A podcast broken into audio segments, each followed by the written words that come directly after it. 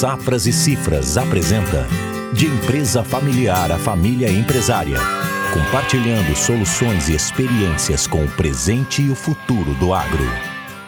Olá pessoal, tudo bem? Estamos de novo, Alessandra e eu aqui, para conversar com vocês sobre as fiscalizações no agronegócio. Na segunda edição do nosso podcast, então, sobre esse assunto de fiscalizações. Olá Ana, olá pessoal, sejam todos bem-vindos para mais um episódio sobre o tema fiscalizações. Então, no primeiro episódio, a gente observou os pontos que têm sido foco das fiscalizações e agora pensando naqueles que não observaram e não se adequaram em tempo, então foram fiscalizados, como é que vão receber essas fiscalização. É exatamente isso, Alessandro. A gente vai falar então um pouquinho sobre o receber a fiscalização. O que, que esse produtor rural ele deve observar? O que, que é a primeira coisa que ele precisa ver? Então, o que, que a gente sempre enaltece, né, e lembra pro produtor rural? Quando ele recebe, então, essa cartinha da Receita Federal ou do Estado, o que, que ele precisa observar primeiro? O que, que é isso que eu estou recebendo? é um termo de intimação? É um pedido de informações? Está sendo requisitado alguns documentos? Ou não? Já é uma notificação de lançamento? Já é um auto de infração? Já tem a conta ali de crédito suplementar a pagar? Isso é fundamental, Alessandro, saber se eu estou ainda num processo de entrega de documentos, de coleta de informações por parte do fisco ou se não. Se ele já tem todas as informações e ele já apurou que eu tenho valores a pagar. Ana, eu imagino então que esse seja um momento fundamental no processo de fiscalização, né? Porque com base é, no como vai receber essa fiscalização, quais são os documentos que ele vai entregar, que vai ditar o ritmo do processo, né? Então é fundamental que se prepare para essa para esse recebimento. Exatamente isso, Alessandro. O primeiro contato do fisco com o produtor rural dentro de uma fiscalização é o momento mais importante e é tanto para que a gente possa identificar se eu ainda estou no momento de coleta de informações ou se a fiscalização já está um pouco adiantada. Da mesma maneira de que é o momento em que eu observo quais as minhas ações são possíveis. E por que, que eu estou falando disso? Porque quando a gente está diante de uma entrega de documentos, de um termo de intimação, existe uma flexibilização maior que eu estou querendo dizer? Durante uma entrega de documentos que o produtor rural presta informações, é possível ter acesso direto ao fiscal, é possível solicitar, por exemplo, um alongamento de prazo para entrega de parte da documentação, obviamente com uma justificativa, né? Porque é, é muito volume, porque informações demandam de terceiros.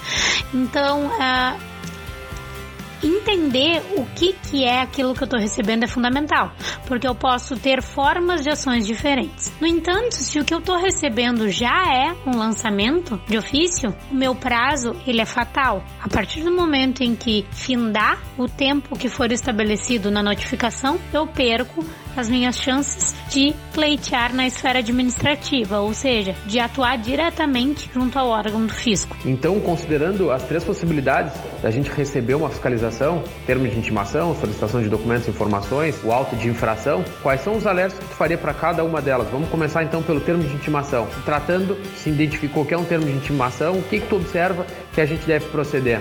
O de intimação ele tem por finalidade fazer questionamentos para o produtor rural e também pedir essas informações que a gente falava. Então, esse termo de intimação, muitas vezes ele é feito, ele é emitido para comprovar alguma informação que a Receita já tem, mas como eu disse, a, a, fonte dela é o outro lado da operação, ou é o vendedor de insumo, ou é o comprador da produção, ou é uma outra parte do, de um negócio que o produtor rural fez. Então, se a Receita Federal quer averiguar uma operação como um todo, geralmente ela pode atuar através de um termo de intimação, buscando dados e informações para checar a informação que ela tem. Por quê?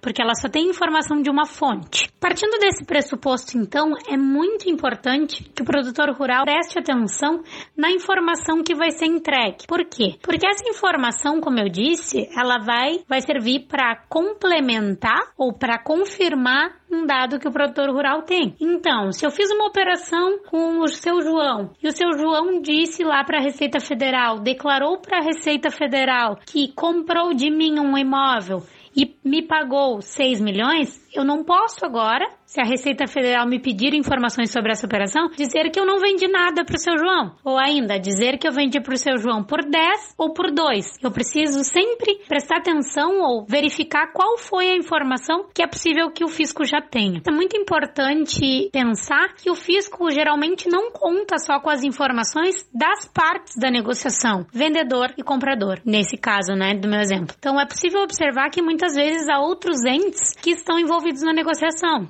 como por exemplo numa compra e venda, os cartórios, os tabelionatos estão envolvidos e eles também são fontes de informação para o fisco. Então, de novo, né? O termo de intimação, quando ele pede informações e ele pede documentos, o produtor rural precisa muito bem observar quais serão esses documentos entregues, a fim de que eu não modifique algo que eu já vinha declarando, ou seja, eu não posso entregar algo distinto do que eu declarei na minha declaração de imposto de renda. Da mesma maneira, eu preciso observar muito bem quais vão ser os reflexos desses documentos, né, na entrega destes documentos para as demais informações da minha declaração de imposto de renda. E se o produtor identifica que é só uma solicitação de documentos, informações, quais são uh, os pontos que tu alerta e observa para que ele se prepare? Bom, Alessandro, então no bom e velho português, a gente acaba dizendo que aqueles uh, produtores sem assessoramento, sem auxílio no momento de fazer essa entrega, acabam desvestindo um santo para vestir outro. Ou seja, no intuito de comprovar o uso de um imóvel, por exemplo, para uma fiscalização de ITR, ele acaba entregando, por exemplo,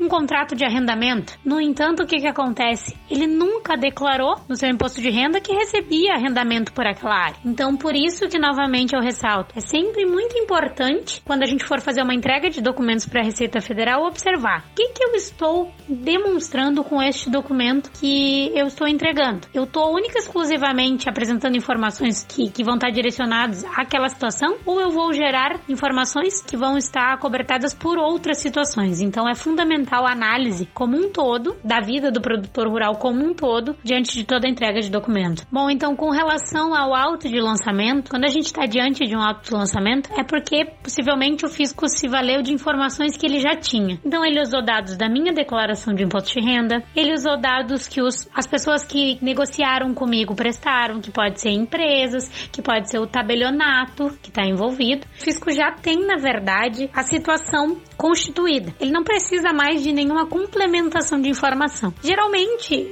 não é muito comum o produtor rural receba de pronto notificação de lançamento ou auto de infração, mas sim, é possível que isso aconteça. Então, esse auto de infração, essa notificação de lançamento, já tem uma análise fiscal feita. Então, ela sempre vai ser acompanhada de um relatório onde o fiscal que analisou a situação vai descrever como um todo, vai dizer tudo o que ele analisou, da onde ele tirou aquelas informações e quais foram as conclusões chegas naquela fiscalização. Enfim, se o produtor constata que aquilo que ele está recebendo é um auto de infração, quais são as tuas ponderações? O que, que ele deve observar? A partir do momento em que o produtor rural ele então recebe esse auto de infração, esse lançamento de ofício, ele tem sim, ainda dentro da esfera administrativa, junto ao órgão que o notificou, que o autuou a possibilidade de responder. Então, a responsabilidade de prestar em conformidade com aquela situação. Obviamente que para que ele interponha né, impugnação, que a gente diz, é, é necessário que ele entenda o que, que o fisco avaliou, o que, que o fisco considerou e, e pondere o que, que ele, fisco, não considerou e que deveria ter considerado e que poderia ter mudado aquela situação lá que se chegou. A gente costuma dizer que quando a gente está na situação de lançamento, de, de, notificação de lançamento, de auto de infração, o que, que a gente tem? A gente já tem a situação posta